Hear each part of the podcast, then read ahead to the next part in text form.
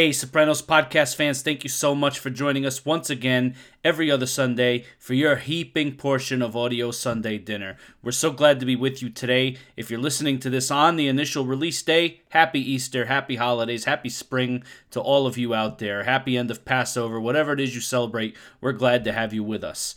I just wanted to let you know that your favorite Sopranos podcast is on social media. You can find us on Facebook, Twitter, Instagram. We're at The Sopranos Podcast on Facebook and Instagram, and we're at Sopranos Podcast, no the, on Twitter. We got a great community of people out there. In particular, I want to just extend a little thank you to Ron Bernard over at Sopranos Autopsy for amplifying us and giving us a retweet. That was very nice. Thank you, Ron. He has a great website, sopranosautopsy.com, where he breaks down every episode in text format. Very informative. A lot of great insight there. So thank you, Ron.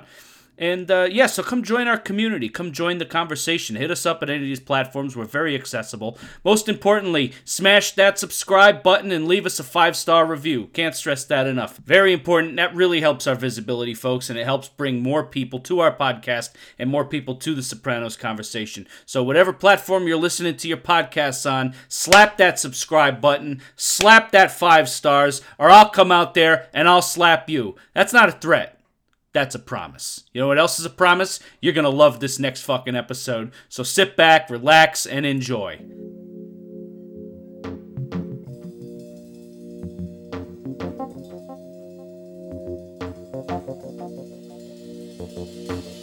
Hey, Sopranos podcast fans. We are back for Season 2, Episode 7, The Big Nothing. It's all a big nothing. What makes you think you're so special? That quote is from the lovely, vibrant Livia Soprano in this Season 2, Episode 7 of The Sopranos, D-Girl, written by Todd Kessler and directed by Allen Coulter. Got a couple things going on here. Chris is getting into the movie business, AJ has stumbled onto existentialism, and Big Pussy is being pressured harder and harder by his FBI overlords. We're going to get into it today. I'm Chris D'Amato. I'm Paul Mancini. And I'm Jordan Hugh. D-Girl! This is a... I'm smiling. You can tell that I'm smiling through the microphone because I love this episode. So do I. It's a Christopher episode. He's a favorite of mine. Season 2 is, in my opinion, cements Christopher as one of the great characters of the show. For sure. He's great in Season 1, but Season 2 is really when he kind of steps into his own. And... this is a great Chris episode. It's a Chris exploring Hollywood episode. It's a gangster exploring things that are higher artistic pursuits episode. And there's also a lot of other great stuff going on. But let's do what we do. Go around here and give initial thoughts on D-Girl. This is one of my favorite episodes of the series. So I was always very excited to come back and revisit it. Part of that actually just comes from that I think when I first saw this episode, I had a big old crush right away on Alicia Witt, who plays Amy Saraf in the episode. She's beautiful. She's beautiful, yeah. And I think I saw her in the same way Chris saw her. I was like, oh my God, look at this. And that's not to say anything against Adriana. Adriana is a beautiful, beautiful woman, but she was so different. And of course, that casting and that character design is very intentional. I will say on the rewatch for me, and my initial thought I knew what was going to be today, just I forgot how bleak this episode is. Even the Hollywood exploration bit, which is so much fun. It's got so many great cameos, but I was like, wow, this episode really mines itself for this sense of dread that hangs over everything and leaves you with this feeling of nothingness everywhere you turn in this episode. Even the fun Hollywood stuff kind of just leaves nothing in the room. So that's my initial thought, yeah. Mm. Yeah, I felt similarly about this episode. I've generally always liked it, and I think I've mostly considered it a comedy in watching it over the years. This time I had a still very, very funny episode, of course, but I similarly had a bleak feeling. The absurdity fed into these lives that, again, I think these characters are trying to ascribe meaning to. It's hard, and they're faced with these betrayals. And another portion of Livia's admonishment of AJ in that scene is people let you down, and that's a big theme here. This episode is essentially about the two prodigal son figures, Christopher and AJ, respectively. They both find a new toy, and it's them trying to work out the meaning in their life with it. And there's not a lot of good answers. It's very fun to watch in that way. both AJ and Chris are actually both very funny in their own way in this episode. It's also interesting to see an episode where Tony doesn't have as much screen time. Not only does he not have as much screen time, but all of his diminished scene work is on the domestic front, where he's having a lot of trouble even communicating with his son. So because of that, I think it makes for a very different episode, the series' most openly philosophical episode up to this point, with, as Jordan said, a lot of bleak elements, but again, another really funny episode. Well, that's just it. You know, AJ says, quotes Nietzsche, as he calls him, and all these philosophers, but he says, death just shows the ultimate absurdity of life, and...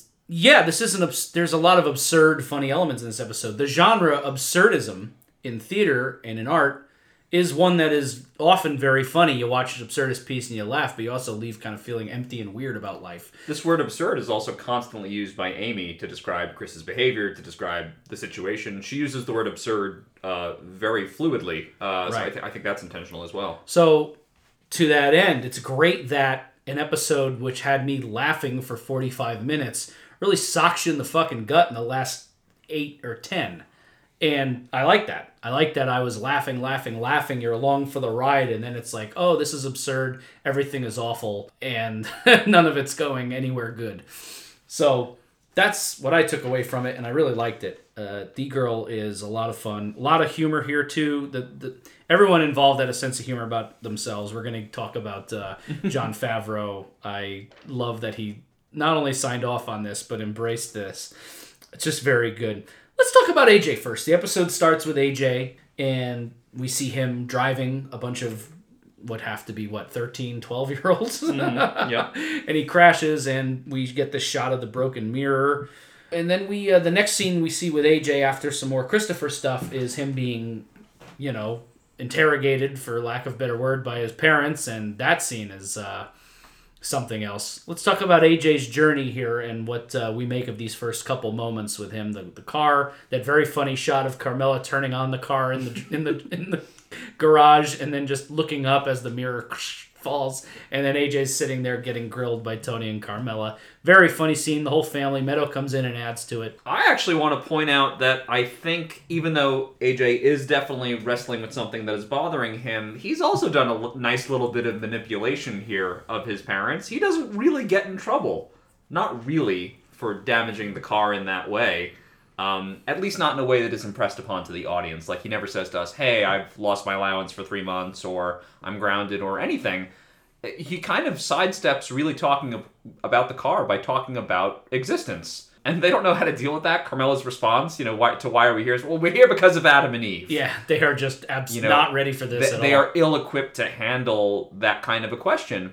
But... and AJ also has very blunt tools to be able to explore that, right? He's a young man, he's only 12 or 13 years old, right? His study of philosophy is extraordinarily limited. It's just based on the book The Stranger that's been introduced into his English class curriculum by his professor-turned-teacher, English teacher at this moment. And, maybe he is starting to ask some big questions, but it kind of comes up sort of conveniently. I thought that was an interesting dodge. It reminded me a bit of one of Meadow's tricks, maybe. Mm. Yeah. The first scene is nice, too, because it's very brief. It gets us right into the action. And I think another car is coming down the street, and AJ swipes Carmela's car into a, looks like a... landscaping truck. Landscaping truck, right. And so it scratches up the side of the car, busts the... one of the friends says, why did you freak out? And AJ just stands there. It actually seemed to me like a suggestion that his malaise could be like his dad's, because Tony also crashed a car earlier in the season. Then there's this scene at home, which is just great. The first line in the scene is, you stole my car, where is the trust in this house? So where we go from here is anybody's guess. And yeah, I hadn't thought of the manipulation angle, but it's true, and it's very clear, and I think what's important, that the parents, particularly Tony, doesn't know how to handle this. And at least with respect to Tony himself, it's not precisely about AJ or even the car, as Tony later says, boys will be boys, can't put shit back in the donkey. The attitude gives Tony pause, and I think it's pretty clear that at least in part Tony is wrestling with the fact that he has a similar outlook, and we know where it comes from, which is going to bring us back to Livia. Mm-hmm. A lot of great lines in this scene. Boredom, suffering, you know, go upstairs and do your math. Well, that's the most boring. Your other choice is suffering. You want to start now. Tony made me laugh again. Well, where was this man last year? We had to pick you up from camp for bedwetting. That was the year before. So funny. AJ's great here, and I think he does a good job. You know, is he manipulating, or is this something that he is really wrestling with? I don't know. I do know that I believe that AJ has to enjoy on some level getting Carmela and Tony kind of perplexed here, because he's very rarely, if ever, going to be the smartest person in the room. Yeah. And he's dropping something on Tony and Carmela here that they are just not prepared for. I don't think Tony and Carmela were given the stranger at any level of their education. Certainly not. I think AJ, like Meadow, has picked up abilities to deceive and manipulate just from observing his parents. We get so many shots in the show, we've talked about this a lot, of just the kids in the periphery hearing their parents' conversations, hearing the way they talk to each other. So I think this is part of that. But I don't want to delegitimize AJ's struggles with existence. I think they are real. Mm. And this is not the first time we've seen early onset depression from AJ. You know, he has problems. He has issues. Yeah. I don't want to delegitimize that, but I think he's using them to press his advantage here. I think it happens for everybody at a different point in life. It just matters on what your life circumstance is and who you are. Obviously, it comes early for AJ in this family. It happened for me a little bit later. That moment you just kind of look around at the world, and you've been brought up by your parents or whoever brought you up, and you kind of, I don't know, I remember a moment in my late high school, early college, that era, where I just remember looking at the world and thinking, my God, nobody's in control of any of this. Yeah. My parents did a good job, but like they're not in any more control or understanding of the mysteries of the universe than I am. And that's a dreadful realization, particularly in the household of The Sopranos, when, you know, as Melfi tells Tony in the next scene that we're going to talk about, even motherhood is up for debate. There are no absolute truths. Yeah. So let's talk about that Melfi scene. It's a great scene. Melfi, this is like really the work happening in the therapy is really going on here between Tony and Melfi. We talked a little bit about Tony saying, you know, boys will be boys, but it's this other shit. And she starts grilling him a little bit on this when Tony says, my mother's dead to me. Mm-hmm. And she starts kind of grilling him on that, drawing some kind of correlation between the two. Anthony stumbled onto existentialism. What do we make of this bringing Livia into the situation? I think Melfi's obviously kind of right on the money here. Yeah, there's kind of an interesting archetypical parallel conversation going on in terms of how philosophy is concerned, because Nietzsche, famous for saying Gott ist tot, right? God is dead. We can have the almost like surrogate God character of like the mother God, right, in The Sopranos being like, well, my mother is dead to me. What is a world in which your mother is dead like? You know, then who's in control of it all? What's it all for? Mm. You know, so I think Melfi is really kind of wise to pose this unbalancing question at Tony and say, you know, well, how do you think your not acknowledging your mother's existence affects AJ in some way? And Tony kind of almost acknowledges that, like, you know, he's made uncomfortable by that thought as well. It's not even something he's ready to explore. Oh, there's so much avoidance going on there. Tony does not want to go there. Anytime she brings up Livia, he clams up physically. He kind of like tenses up, sits back. He wants very little to do with this discussion. He immediately becomes defensive when the discussion, not by Melfi's design, but by his inference, seems to suggest that this is his fault, right? Mm. Oh, no, this is my fault. But that's not why you go to therapy. Yeah. To like lash yourself. You go to therapy to explore what makes you do what you do and behave the way you do and think the way you do. And so this is all worth it, even though, I mean, I don't think there's very much to AJ's literacy. AJ is a semi-literate kid who is doing what semi-literate people do, latching on to one thing that you've read about that has some power and some meaning. Because AJ is confused. He's young. He's looking for something. He's in this weird space, as he says in that original scene with Tony and Carmela, I'm going to be confirmed, and that means I'm a man, in the eyes of the church anyway. That means I'm a man. He's a kid. He doesn't know. He doesn't get this stuff yet. He's growing up like a lot of kids do in our time frame, which is slowly. I think he's still, to use our phrase from last year, a gray kid, and he's still in this developmental pattern. So again, to bring it back to this bleak sensibility, what made me feel bleak about it as a whole is that the cycle is sort of continuing through Tony, Livia, and AJ because of how, in part, Tony refuses to deal with it. There's a scene, I think, then after the therapy session where AJ and Tony are in the car. Yeah. That no God shit, that made your mother very upset. What happens in that scene is Tony tries to communicate with AJ, finds a frustration with it, short circuits, he gets angry, and AJ is left angry. Yeah. He taps AJ in the face a little, hey, wake up here. And AJ bashes his hand into the glass, and Tony just says, hey! And it is a funny scene, but it kind of made me feel sad for both of them. Yeah. There's no outlet, right? They're just angry. And I was like, oh, man, you know, so. Mm-hmm. I want to come back to the AJ stuff in a second. We're going to talk about Chris and the Hollywood stuff all in one big chunk, I think. But the Pussy and the AJ storyline both intersect. So I want to kind of rewind a little bit, talk about what we see, this first scene with Pussy in the episode. So Pussy is being grilled by Skip.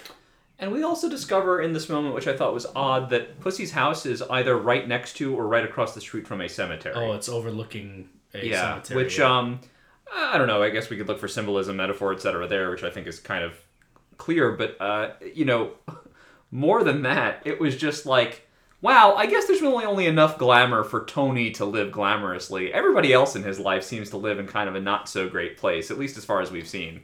Have we been impressed by anyone else's home that we've seen on this show? Really, I haven't. No. You know, the Cusimanos maybe, who live next door. Oh, right, but I mean, in like Tony's mafia family, right? Absolutely not. So, Junior's house is a normal basically house. Like mine. It's Junior's house is a normal house. We saw Mikey Palmisi's house in season 1. It was a normal house. Christopher and Adriana live in, I would say, even kind of a slummy apartment, not even a nice place. So I was like, wow, I guess this lifestyle only really affords the top guy to have like a nice place to live. Mm. That's an interesting note. But I'm sorry to derail the conversation. No, it's not a derailment. It's a cool observation. Yeah, I was just like, wow. You're just like, yes, he's overlooking the cemetery, but it's like, that's not a good property value. Yeah, right, no. You know? And like, even just like the way his like little backyard looks and you see his wife down there, I'm like, this is a little, it's not very nice. You know, you think for all, if you're selling your fucking soul to live a mob life, you at least hope for a nicer house. Mm. Skip confronts Pussy with a story that has made the news. This guy, Wisechuck, from Philadelphia has been blown up in his car. They kind of go back and forth. Yeah, the Philly overtures. We get the sense that there's some tension between some wise guys in Philly and Jersey. Skip says, we're not looking to pin this on your crew, but what do you got for me? The specifics of that really don't matter. The point is, and Pussy calls this out to Skip, it's like, you come bother me at my house in the morning because somebody's leaning on your ass. We're getting the sense that the FBI is, you know, Pussy's, we know that Pussy's been skating. Right, he's been lying to Skip. He's been, no, I haven't even, you know, in the second episode of the season, he's like, I haven't even gone to see Tony yet. Lie. He's leading them on. He's playing both sides. And we're getting the sense now that that's not going to fly. So the FBI is putting a little bit more pressure on Pussy to show up at his house when he's still in a bathrobe in the morning, grilling him about something. You know, we've never met this Wisechuck character. We're never going to hear about Philly mobsters again. But this is a body, so the FBI is putting a little more pressure on him. So that's where Pussy is when we get to this next scene with AJ and Pussy at the auto body shop. Tony brings the car in, and a lot of, again, humor here. I love that he tells Pussy, you know, he's bombing out in school. You want to use the belt, too. He's bombing out in school. He's got a C, 3 Ds, and an F. And then Pussy's like, AJ, how you doing in school? Oh, I got a C, 3 Ds, and an F. Very funny. AJ, you got to respect the value of things. He's bringing the car to Pussy to get it fixed. You know, thoughts on Tony bringing AJ to Uncle Pussy for this problem? Is this the right way to go? That's just some irony because, like, you're bringing, you know, for anyone to have been, like, an upstanding, you know, person in the community or, like, someone who's a paragon of Catholic values, you know, Pussy's his godfather, but, like, what does that really mean to someone for whom, you know, loyalty, fidelity, honor, the other Catholic virtues seem to mean very little, you know, ultimately. There's love there. That's so important, but a Pussy is not a role model in any way. The way Pussy talks to him, I don't know, gives... First of all, very funny moment where he says, you got to learn to respect the value of things, and then gives him money immediately. Right, yeah, go get a soda. Very Sopranos thing to do. That happens in the show all the time where a character will... you know, lecture you on something and then go take you. What was it last season? I think when Carmelo was like how women are better savers than men, and then like, I'll take you out for a day of beauty on me. You're going to do the whole spa thing, yeah. You know, spend hundreds of dollars right. on that. Carmelo can't talk about saving at all. Right. So it's like, it's another one of those fun moments of momentary hypocrisy. Right. And it also comes up, I think, importantly because of the emotional turmoil. Mm. Tony has known Big Pussy for years. They're not only associates, they're close friends. This is really a family idea. He says to him, "You're the boy's godfather." But Tony and Big Pussy might as well be brothers, and he's going to this guy and saying, "I don't know what to do. It's getting so I don't even want to be around AJ." Mm. It's... the kid used to be happy-go-lucky. Now he questions the universe. Hey, T, like father, like son. Huh? Hey, asshole, I'm serious. Yeah. But Pussy's right. So... he's so lovable. I remember watching the scene thinking, I wish Pussy was my uncle. Oh, yeah. He's the worst. He is lovable, yeah. Yeah, he's a rat. He's the worst thing you could be in a mob show, but he's also, like, something so likable about him. We're going to get to this, too, but this is the... I mean, Big Pussy as a character in the show... I'm sure has been made for years. This episode, Vincent Pastore gets made in that last scene with AJ. He is so good. That's going to be great. Yeah, we'll talk about that. So then we get this fun scene with the Bompenseros taking AJ out to, you know, batting range, just hanging out with him, spending some quality time with his godson here. And he gives him a very old school answer to this. You're doing what's right is your purpose. Kind of just giving him that old line that he's heard a million times. And takes Pussy's son, Matt, who connects with him a little closer in age.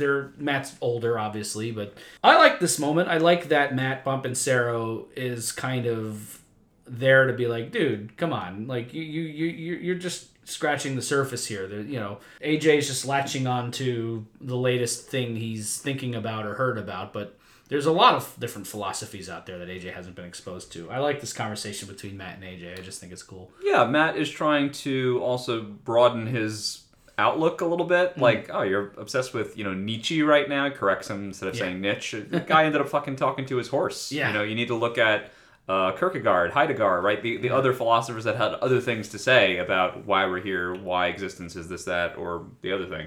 Mm. You know. It's a fun scene. There's great dialogue. It's also interesting to see, since we're talking about legacy and maybe absurdism, Tony, as we noted earlier, is the much more successful gangster, but his kid's a mutt, kind of. And Pussy is the worst thing a gangster can be. He's a rat, and his son is singularly impressive. Mm. So it's a nice setup there, even though by the end of the episode, even that kid is going to get exposed to the terror and the hypocrisy of his family. Mm. I also like that they remember these little character details. I love Pussy just has a throwaway line. You know, your father, your baseball's part of your tradition. Your father was almost all-county left field. But I'm not talking about that. You know, Junior's line in the pilot episode that we get is, you know, Tony never had the makings of a varsity athlete. Junior told the girl Cousins that, and I just love that. You know, oh, he was close. He was almost all county left field. So they remembered that. I just like that. I like when they remember that Tony used to almost be an athlete and could have just... it's going to come into play in the series at a few points, so I just want to... I like that they keep reminding us of that. The next scene we get with AJ... I mean, is there a worse person in the world to have sent this kid to... We get this shot of Livia wide awake, and then immediately chastising AJ. I was sleeping. Yes. Right. Her just in a nutshell. She doesn't even sit up to yell at him. She is prostrate on the bed, and he comes in, and she says, "You never come." I mean, it's so funny. Another instance of food avoidance from Livia. She has a full plate of food that I actually thought looked pretty good for hospital food, or for nurse, whatever, you know, rest home food. I was like, I would eat that. I'd eat those mashed potatoes at least, but of course she hasn't touched her food.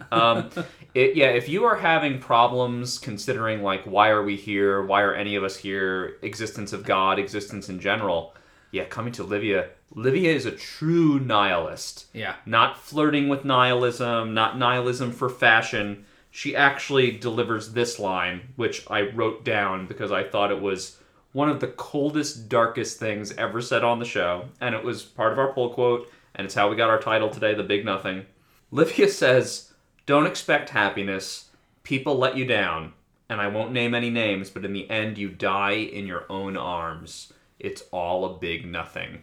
And that is the seed of this family, right? This is the woman that raised Tony, that was the matriarch of this family. And if AJ has been flirting with existentialism, suddenly here comes nihilism to fucking hit him over the head and realize, like, oh shit, it could all be the cold black void at the end.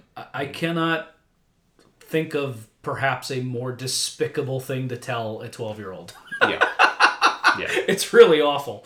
It also gives her energy, talking nihilism. She starts off, again, laying back on the bed. She starts talking about how it's a big nothing, and by the end of the scene, she has her appetite back. Oh, yeah, she's saying, why does everything have to have a purpose? She sits up. That fires her up.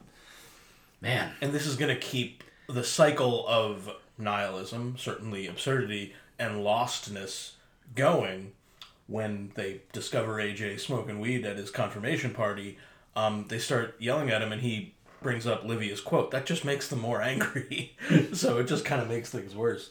In a lot of ways, this is a very classic Livia scene. It's fucking funny. There's a lot of laugh lines. It's Livia really at her most Livia. But it's also very dark. And like you said, Jordan, there's she's just plumbing a depth of nihilism that is... the show will brush up against from time to time, and here it is in all its glory, and it's between a grandmother and her grandson. And, yeah, this is dark shit, but it's a great scene, and what she says really affects AJ.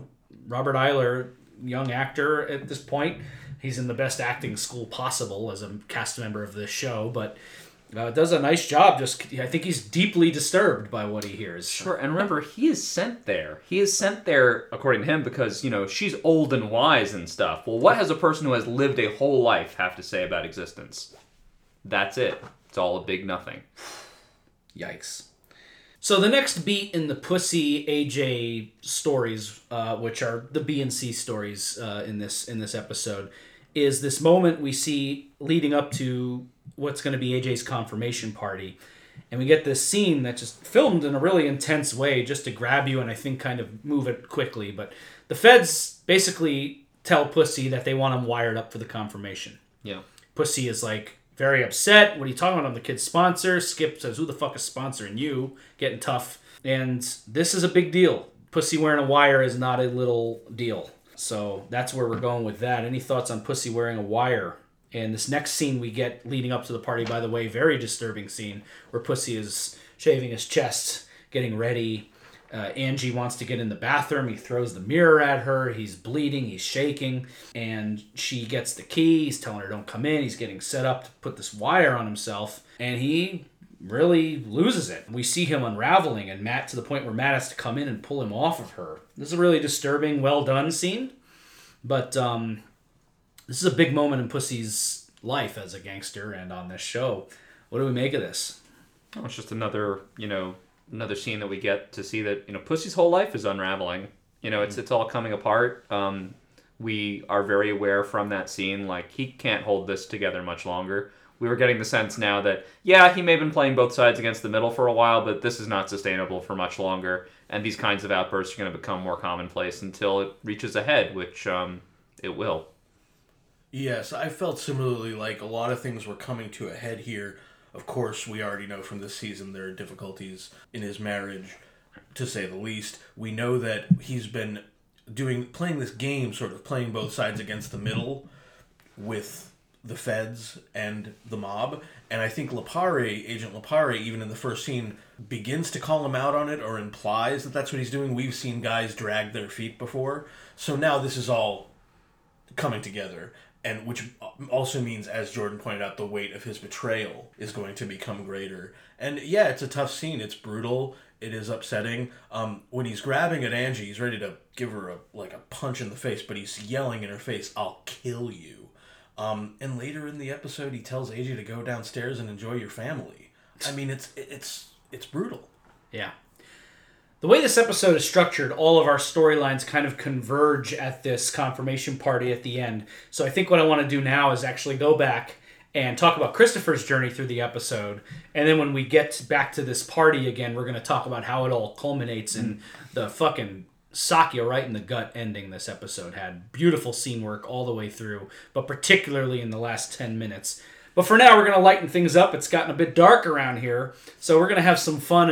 Let's go back to the top of the episode where Chris, we get an establishing shot of New York City, and we're in a club. Chris, Adriana, and he's mentioned this character once before, I think in the pilot of season 1, actually. He tells Tony, my cousin Gregory's girlfriend is what they call a development girl in Hollywood. And here we actually meet Chris's cousin Gregory and his beautiful fiancée, as you mentioned, played by the beautiful Alicia Witt.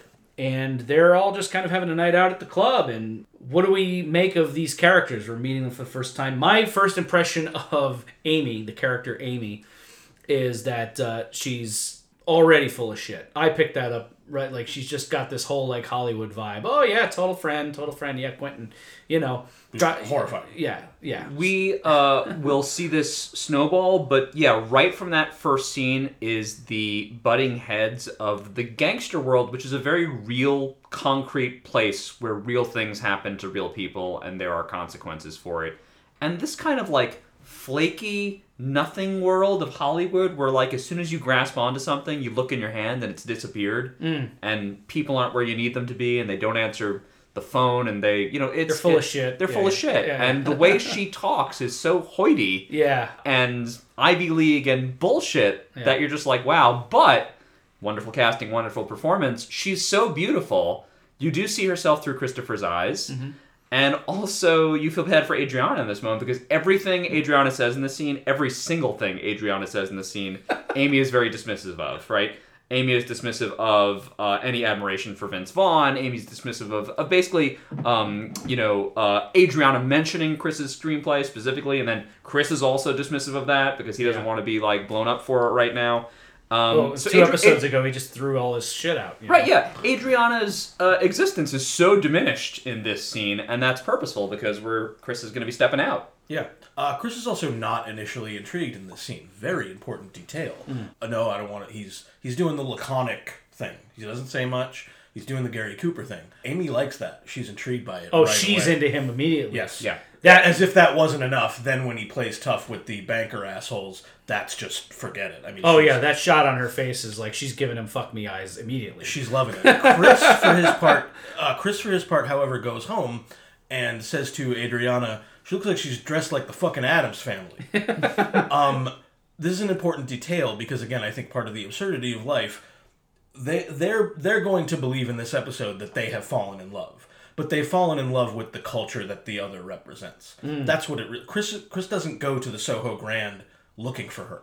He goes to the Soho Grand looking for Jon Favreau, and he's not there. And he goes to Amy's room, which is when they start smushing, when she starts talking about his screenplay. So this is all perfectly set up, that this is the woman in some way that Adriana wants to be. Adriana wants to have the authority to name drop like that. Right. She wants to be able to buy Prada even if Chris doesn't think it looks sexy. Right. So, which unfortunately does foreshadow that Chris will step out on her. There's another line in that scene that made me just go, oh, Aid. She says... Amy was, quote, so down to earth. Yet again, another example of Adriana being a horrible misjudge of character, talent, of, you know, any. She's just she's so sweet, but she's just not a judge of character. I don't know how anyone would hang out with that woman for any length of time and think that she's, quote, down to earth. That's the opposite of true. Yeah. So they have that scene, a lot of great laugh lines, swingers, you could suck my dick, that swings too. Gets me every time. The cracks on swingers, and the fact that, I mean, it's just very clear. We're going to talk about Jon Favreau in just literally a second here, but the fact that he is involved in this and has this sense of humor about himself, I got to give big props to Jon Favreau because Chris just rips on him and swingers in particular this entire episode, and Favreau is involved, so I just love that. I love when actors appear as themselves in a show and have a sense of humor about themselves. Yeah, we also have an interesting position here, speaking about this episode 20 years later, where Jon Favreau is the top of the A-list for directors in Hollywood right now. Yes. And some of that has come from having a history of being easy to work with, having a nice sense of humility, not always taking himself seriously, and it's landed himself in a really good position 20 years later. Yeah. So seeing him in this episode was like an extra treat, because I'm like, wow, this guy like controls Hollywood right now. It's so cool to see him do this. Mm-hmm. And Aid suggests that he goes to the movie set. Amy offered to take them to the set of whatever movie John's working on and, quote, slip him the script. She tells him that's what it's called, slip him the script. And no, he was slipping something. But... oh, yeah. The next scene we get is on set. Chris is immediately, the close-ups of his face, he's brought to this film set. And I've been there where you get onto... Now, I mean, I haven't had my, quote, big break yet. I've worked on some stuff, but I've been in some smaller roles on some sets with some people that just make me go wide-eyed and like, wow, this is amazing. So I've been where Chris is as a lover of movies and as an actor and as somebody who is, you know, trying to make a living in show business. I love these shots of Chris all wide-eyed. We talk a lot about these gangsters brushing up against artistic endeavors and higher pursuits. And I just love how starry-eyed and innocent Chris is in this first scene. He's just like really in it and absorbing it. He's loving what he sees. And they're shooting some kind of spy movie here. A lot of great funny stuff. Janine Garofalo is in the movie. Sandra Bernhardt, yeah. The silencers represent their voiceless place in society. I was just going to mention that line. Killed me. Very funny. So funny. Yeah. There's a lot of humor here, and Favreau thinks initially that Chris is this guy sent from a magazine to talk about the place he likes to eat breakfast, and she's like, "This is the guy from Jersey," and Favreau's interest is like, "Oh fuck," you know. And then they kind of connect, and Chris watches them get a take. We get the Pukyak thing. Let's talk about this scene. It's a perfect setup, by the way they do it with Favreau, where initially he thinks that this is a guy for, like, an entertainment magazine, a food magazine, and maybe not trying to be rude, but Favreau is kind of being rude. He's looking at the monitor and half talking to him. When, oh, this is Christopher from Jersey? Oh. Yeah, so we see what respect it commands and how essentially these people are all celebrities to each other. Mm. They represent that world that the other wants to get into, get that access. It's perfect. This is what Chris falls in love with. The life, as he says, I don't want to be an actor, I just want to be a player. I don't want to deal with all this other shit. It makes none of the demands on him that the acting class did. Mm. None of the emotional shit, none of the stuff where you have to dig. It's just... You get to be there. You get to live this life. In this scene, he gets to be a hero. Yeah. Because he comes up with this line. So it's a perfect setup for what we're getting into. Yeah, the scene definitely highlights that Hollywood needs something from the real world to exist. Mm. You know, it's almost like they're almost all parasites. They're all leeches or vampires on Chris's authenticity. That scene is a much lesser scene, using the word bitch. The actors acknowledge it. It feels wooden to them. They don't want to use that word. He comes out with Bukyak, means cunt. These characters are from an area, you know, these are characters from, what, Brooklyn, right? Yeah. In this episode, right? So he's like, what, she's from Brooklyn? She would know this word.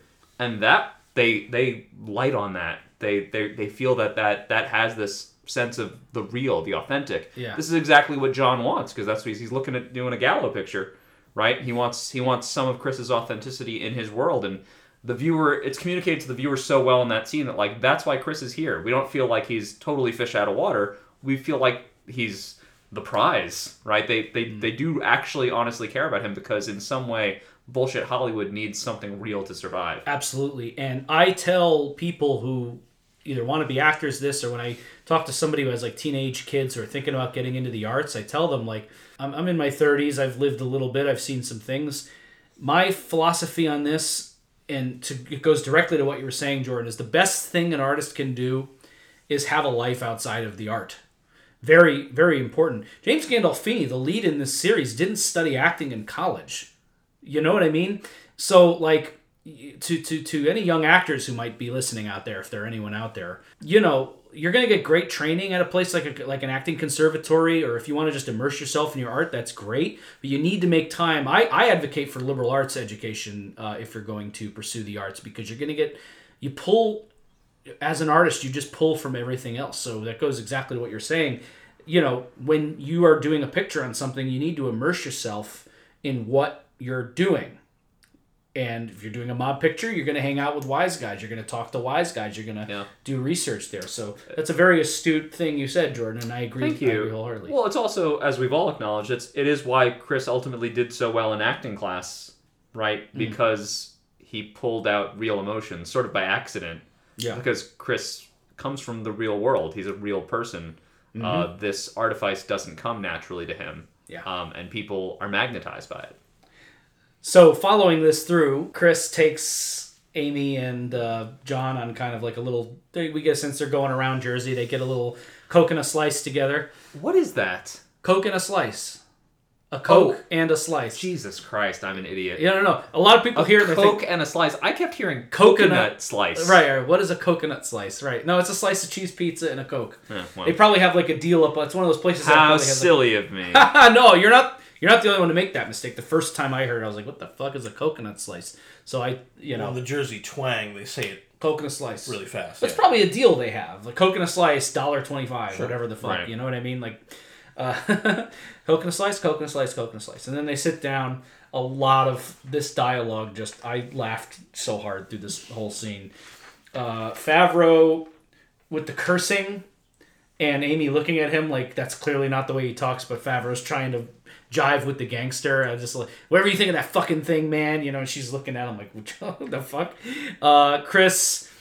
shitting on his movie. You got the line he says, you guys kind of modeled yourselves after Frank and Dean, but there was like a pussy assness to it. Which, by the way, Amy's fucking rolling in this scene, right? She doesn't want to show Jon Favreau how much she's enjoying what Chris is saying. What you guys have just laid out about what they need from Chris is interesting, and it's also why, I'm sure you guys noticed this, when Chris makes a fucking fool of himself at various times, they kind of paper it over because they want to keep themselves on good terms with him. That like there's once in this scene where Chris gets so much street cred telling them this cool story. At one point he says in the scene, I only want to be an actor if I can play myself. And you see both Amy and Jon Favreau like start to make a face, but they don't want it to read. And Favreau says, and that makes total sense. It's really funny how they're trying with him. But yeah, and then in this scene he tells this story. Which... this story is unforgettable, by the way. Oh, yes. I've remembered it almost word for word for 20 years. It's a horrifying story. And Favreau is just like wrapped, and I love that moment when Amy's like, crying game. And John's like, this is a true story. Her face just drops. And the cavalier nature with which Chris just tells this story about a wise guy friend of his, you know, taking out a quote, she-male, as he says later in the episode, and discovering a cock where he's expecting there not to be a cock, and burning her with acid after spotting her outside of the restaurant. Really, and then he's just like smiling and takes a big bite of his pizza, like, oh yeah, totally normal thing we all just heard. And Amy and John are like, what the fuck? Mm-hmm. But that's an important note. It's going to come back later in the story. When AJ is at the batting cages in another beat, the sequence at the batting cages ends with a high ball that he's not prepared for, and it hits the bat, and I think the vibration stings his hand, and he drops the bat, and his hands are like... I was wondering if that's what it must be like if you're reaching and you're not expecting to get a prick, but you do. And but yeah, it is an unforgettable story. Chris tells it, and as you said, Chris, with seemingly this not-so-characteristic talk that Favreau is doing, it seems like he's getting excited, and maybe there's even like a... is it like a contact high with Christopher? Because when Christopher is just about done with that story, I think Favreau says, that's one bad motherfucker. It's really funny. The next scene we get is Chris showing up at the hotel. He's there to see John. I believe John is sleeping. They had a late shoot. He brought him Jersey's best sandwich. I wish he said where he got it. I'd love to give that a go. And she brings him in. She's alone. She's in a bathrobe. Again, we've talked about we're kind of seeing her through Chris's gaze. The show does a good job of making her seem very attracted to him. That's clear. And he's talking to her a little bit, and Chris mentions this isn't acceptable where I come from, talking about all this stuff with her, and kind of it's a bit of a throwaway, but there's a part of Chris that knows that he's in dangerous waters here.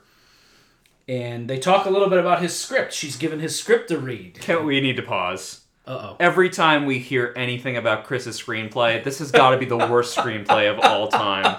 It has been mentioned in this scene specifically at the hotel that, the character's father, the character Frankie, who's the main character, his father has developed eye cancer and has a guide dog. It's like, what the fuck is this movie, right? And God bless her, yeah, you're right. She's kind of going along, Paul, with just, like, humoring him, being like, oh, yeah, you know, talking about the arc and whatever the hell, the third act, the second act, you know. Yeah. He has... That's all very coded Hollywood language for your script sucks. Though. Right, exactly. Yeah. He has a very rudimentary understanding of how the screenwriting process works. He's entirely basing it off a book called How to Write a Screenplay in 21 Days that he's taken a year on. You know, it's just, you know, totally out of his element. Very funny moment where he's like, you know, should or go blind? He's at a crossroads. He doesn't know. And she's like, well, that's an expression, right? Should or go blind? He's like, well, no. Wait, no, he's actually going blind. Yeah, so he means that literally, which is horrible. One of the funniest things I could think of. Writers on The Sopranos have a very fun... I gotta give kudos to Todd Kessler, because you gotta be such a... To know how to convey such bad writing, you gotta be a very good writer. Oh, yeah. And Kessler just... That is such a fucking hilarious moment when she just looks at him like, oh, yeah. Because she, I mean, this is her job. She's a development girl. She reads scripts all day. So, you know, she knows this sucks. And she's still, like, into him and knows that John is interested in working with him a little more. But then they get very close to each other. She's going over the hierarchy of human needs. The lesson Christopher needs at a minimum if he's going to continue writing.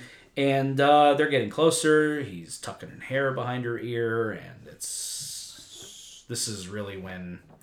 things explode between them. She fucking attacks him. This is like, you know, maybe a week or two of pent-up energy. She just pins him down and goes for it. And we're off. Chris is now in this situation. And this is his cousin Gregory's fiance, by the way, which they realize later on in their next hotel scene. But yeah, any last thoughts on this before I move on? I think only that in the casting, Alicia Witt, I mean, we're not just...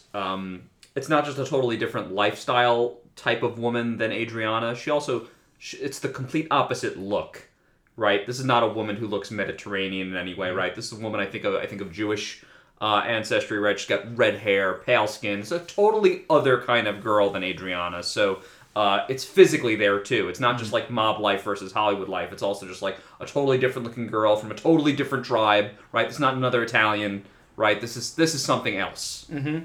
So this scene happens, then we get the Livia scene, which we talked about, and then we come back to Chris, and he's in a hotel room with Favreau, finally. It looks like it's a nighttime hangout. The first thing we see is Chris does a line, and Favreau says, guess I won't order espresso. And Chris does, by the way, I mean, Michael Imperioli is a master actor, but his coked-out acting here is... very good. he's just so, like, energetic and giving it an extra 10%. You know what? I know it's Jon Favreau playing Jon Favreau, but really bad form by the character Jon Favreau in this scene. This is Cusimano all over again, right? This is the dancing bear. Yeah. Right? Hey, are you strapped? Strapped. You know, he's about to ask him, did you ever whack somebody? And Chris knows it and he can't wait to tell him. But also... Can't answer if you don't ask. Yeah. That realization will not come during the scene because of the coke, but it is the same thing. It's exploitation, ultimately. This is a disguised friendship. It's not really. It's just, they're using you. They're parasites just like the Cusimanos are parasites. Yeah. You know, or Cusimano's country club friends. But that moment where the scene switches over from that playfulness to actually genuine terror on Favreau's part that somehow this gun is going to go off or something's going to happen to me, that symbolically is just so meaningful in terms of like, oh, I forgot. Jon Favreau for like a moment was like, oh, I forgot this guy's like a real killer. Like, I could die in this moment. What am I doing? I'm here with a gangster, and he's doing coke, and he's waving a gun around. Oh, shit. Yeah. You know, that's a good moment, you know. Yeah. No. And I love I have to quote Chris here. This is not necessarily how I would categorize it, but the pussy-assness of his excuse when he breaks up the fight. You know, I got dialogue tomorrow, and in my throat, you know. Like, that's such a quote pussy-ass thing for an actor to say. They're making fun of actors at the same time. It's great. I love it. Then they talk more about Chris's script. I like that he asked, so what do you think of my script? He asked him right out. And so, you know Frankie? Yeah, I know Frankie. He's my leading fucking man. was kind of a contradictory character. Pause. In a good way. And God, this moment is just electric, where he tries to give him advice. You know, the script, all scripts really, it begs to hear more of your life, your experiences. Well, he wants the author in it. He wants the real deal. Hollywood needs the real stuff in order to make interesting drama. And can you imagine this character, Frankie, actually walking around with fucking taps on his shoes? That's his character trademark. Can you? Unbelievable. Chris thinks that's probably very cool when he thought of that. Like, that's his trademark. The roof is soft tar. The roof is soft tar. This is such good writing and acting combined that Favreau tried to impart some real advice, and then it's just like, well... Look, we're all creatives. We've all been in that situation where it's like, okay, so we're going with the bad idea. How can we make the bad idea as good as possible? So he's just like, yeah. And then his dad can go blind sooner, and so that he smells the tar on the shoes. Then he has to whack his old man. Put one in his old man's head, blam! And another one, blam! Chris kills it here. Again, I call this cocaine acting. It's something I've done before. It's hard, but it's very fun. And kisses him. Fucking brilliant. God, it's just so fucking funny. I love that. What a horrible idea. But it's also, I guess if you're going to do a scene where the character walks around in tap shoes and the roof is soft tar, I guess Jon Favreau's adjustment is the best you're going to do with that. Mm-hmm. So, you know, Chris got a little something from Hollywood in his script, which is nice. Right. Again, well, it's a totally, as Jordan was saying earlier, there's something sort of, I don't know, it's just all these thoughts and ideas and things you can't hold in your hand, but they have to give Chris something because they want something from him. So you have to do this, you have to have somebody they gave it an official read, you know, and we have these ideas for you. They're just throwing him bones here so that they can keep him there as long as they're comfortable with it. Yep, and Favreau, of course, has the presence of mind to wipe his fingerprints off the gun. That's a little bit of action he's doing. I liked that. I noticed it. That was good, yeah.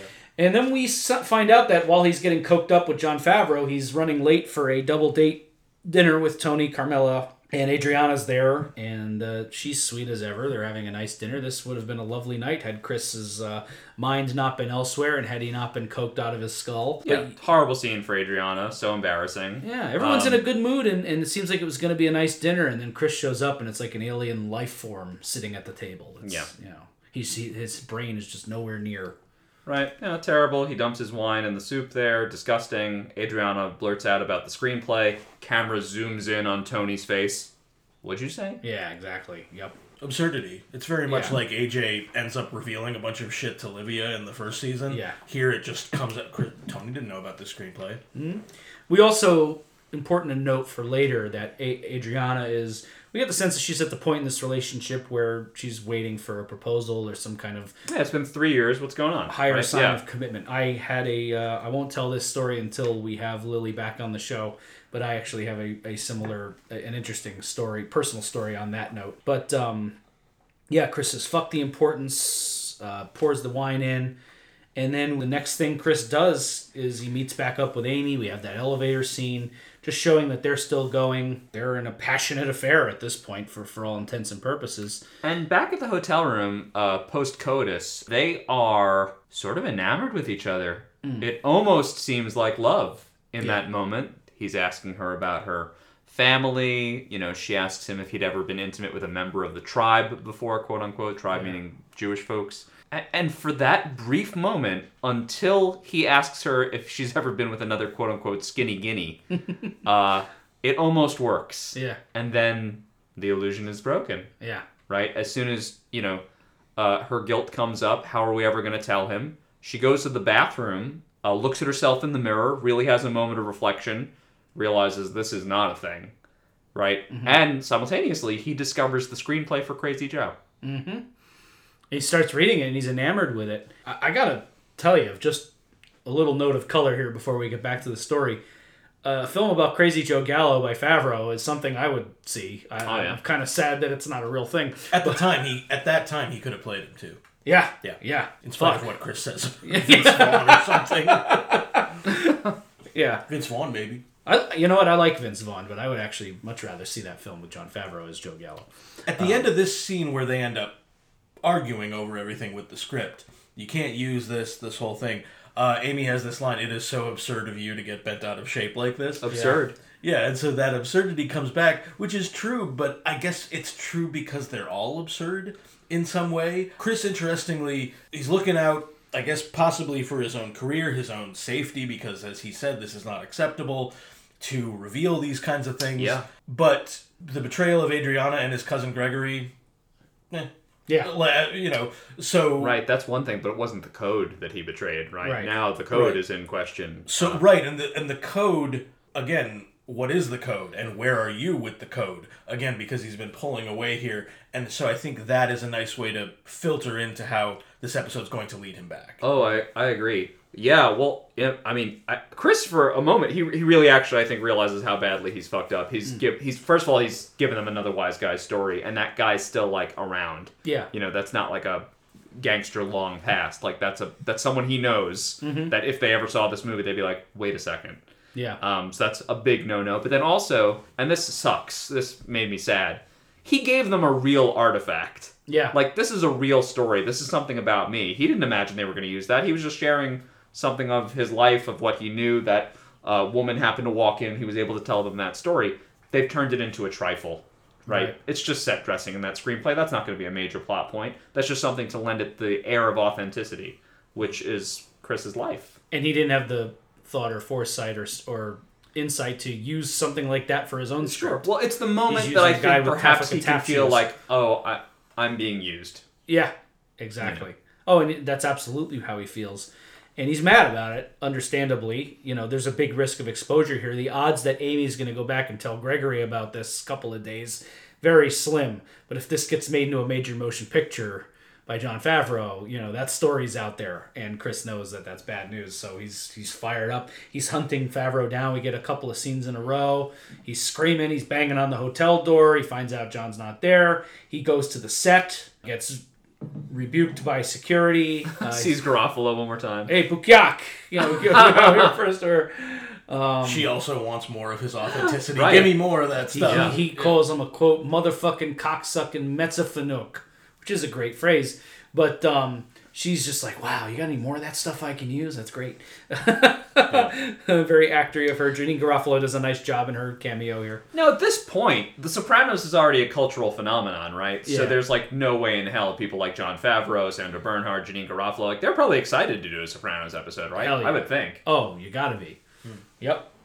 I'm just trying to think of it, like, from the other side of, like, legitimate Hollywood side, you know? Mm-hmm. Mm-hmm. Then we get all the stuff we get that big fight with Pussy and Angie and come back, and Amy is sitting there waiting for some kind of meeting with an agent, and Chris barges in. What the fuck? You don't return my calls. He's making a scene. They have this fight. She gives him this bullshit line about Mickey Blue Eyes. Oh my god, it's so funny. You know, foreign... Right, the opposite of what she had told him earlier in the episode, which was that mafia stories were always hot. Well, now suddenly they're not. Yeah, exactly. So she had this line of bullshit ready. I love Chris when he looks up at her. You're good. Fucking walnuts don't lie as good as you. That she is, you know, a prolific liar. And that is the perception of people in Hollywood like this. That they're full of shit. That they always have a reason to be fake. The series of shots here is framed beautifully as well. Because he's stuck at the bottom. She's about to go up to the stairs in the big golden office. Mm-hmm. You know, hey, I really like you. Yeah. He tells her, right? Something genuine. She tells him it was never going to work.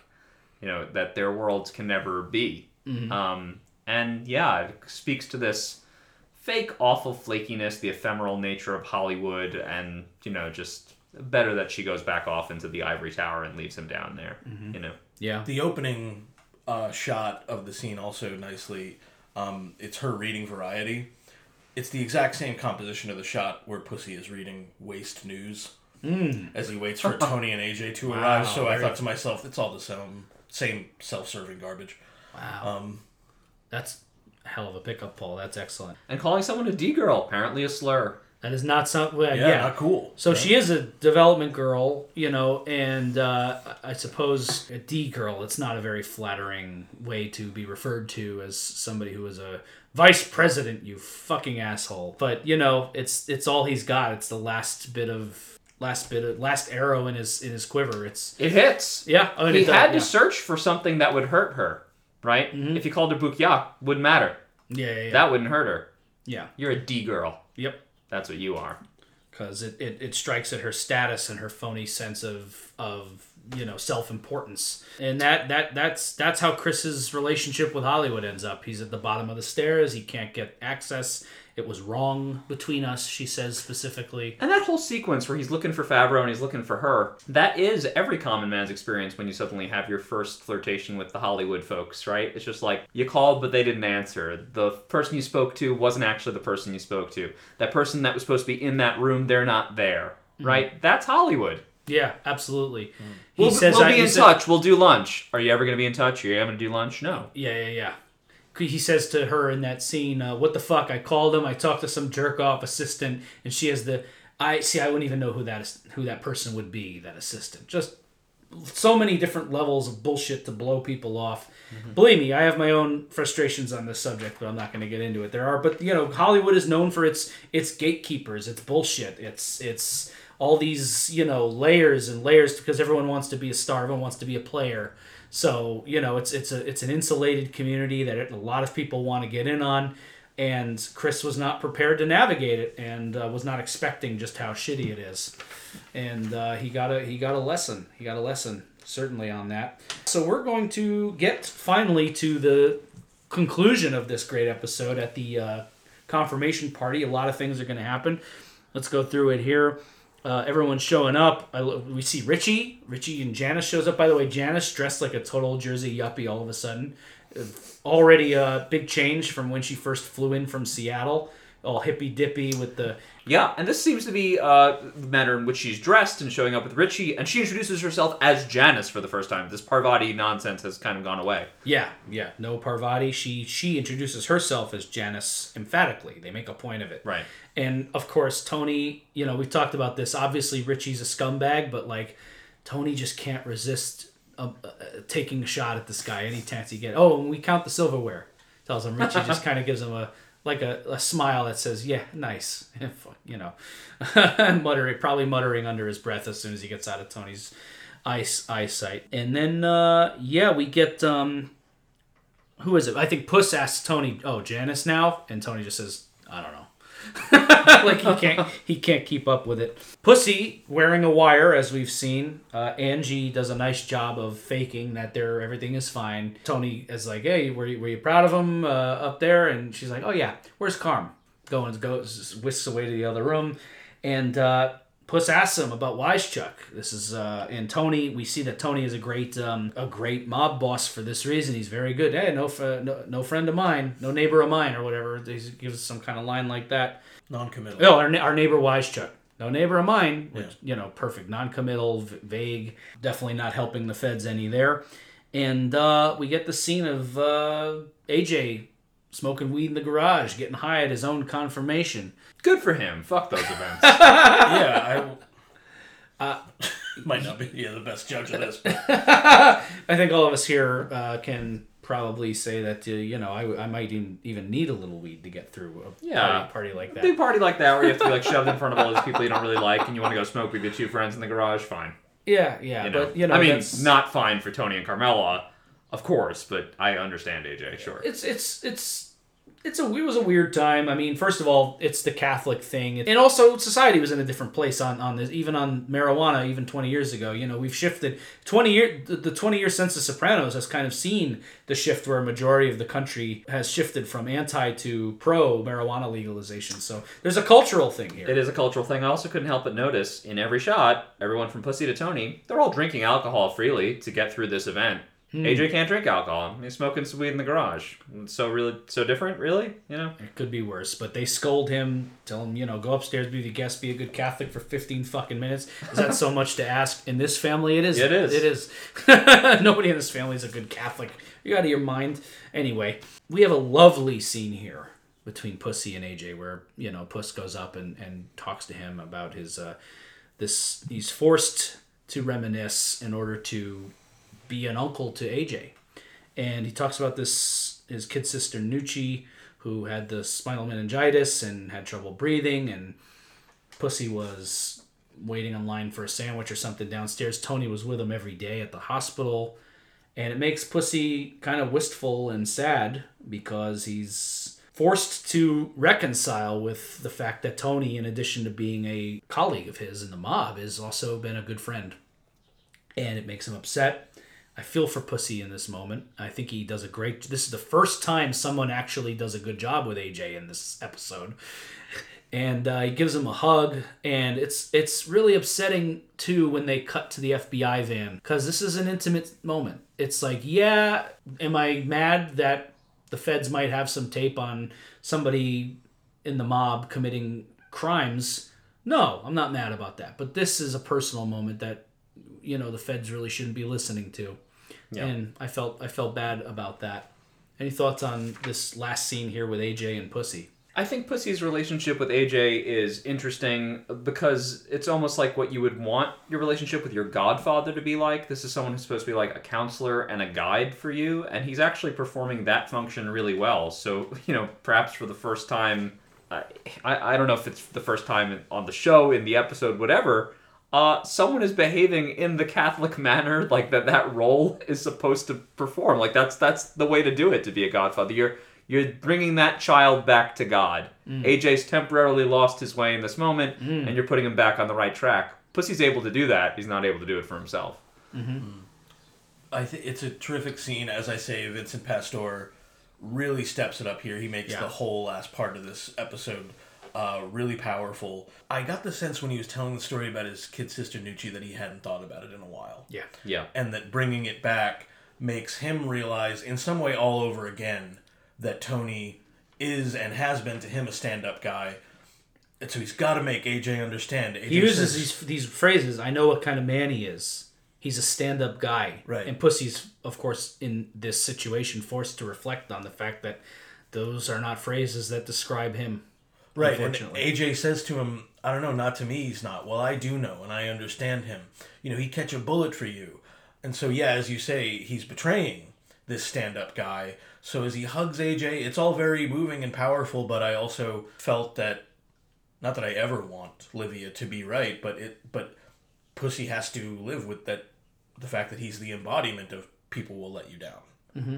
Your best friend will let you down. Yeah. Yeah, it's really rough. And look, Tony has many faults. He's not a good person. There's, you know, the whole show is a demonstration of the complexity and the faults of Tony Soprano. But Tony would never do this. Tony would take the 30 years in prison over wearing a wire. I just don't think he would ever do it. I agree. And Pussy, he made the choice. He couldn't do the time. And he's struck right in the fucking head with this reality that he's been avoiding the first half of the season. He's really not... There's been a cognitive disconnect. He's been lying, and just kind of avoiding it. And here it is. It hits him square in the fucking mouth. And, so Chris arrives at the party. Adriana walks away. He hands Tony an envelope. And Tony gives him a very, very clear ultimatum here. I love the way he words this to Chris. He's very calm. He's not yelling at him. He's saying, listen, you know, exactly 10 minutes I'm going to look up. And if you're not here, I'm going to assume you went to look for whatever the fuck it is that's calling you out there. And then I will never see you again. And if you are here, I'm going to assume that you had no other desire in the world but to be with me. And your actions will show it at every fucking second of every fucking day. Great writing. Well said. And it really puts Chris on the spot. For a confirmation party, this is what I like to refer to as a come to Jesus moment. And it's especially heartbreaking because he's given an out. Tony gives him an out here. Well, that's what confirmation is, right? It's a rededication, right? We have all these characters doing that. We have AJ doing it in the literal Catholic sense, rededicating himself to God, right? Hoping that will be the case, right? We have Pussy having a conflict over a sense of rededication. Whose man is he? Is he the government's man? Is he Tony's man? He really can't be his own man anymore. Chris is, you know, dealing with issues of confirmation. Am I to be confirmed in this life? Am I staying here? He actually, like, there's not, like, an instant, like, Tony, I'm so sorry. You know, of course, I'm here. He goes outside and he thinks about it. Mm-hmm. Smokes a cigarette. I think the rededication portion is very important. I think it's important that these are two, again, son figures. His biological son and the gangster son. And Tony's son, AJ, has been in a lost mode in this episode. And partway through this episode, in the scene at the restaurant, Tony finds out that his surrogate son is pulling away in this other direction. Earlier in the episode, talking about AJ, Tony admits to Big Pussy, it gets so I don't even want to be around him. I don't want to spend time with him. I don't want to be with him. He says to Chris, if I look up and you are here, then I will take that to mean that you have no other desire than to be with me. The terms of gangster life are tough. The terms of gangster love are desperate.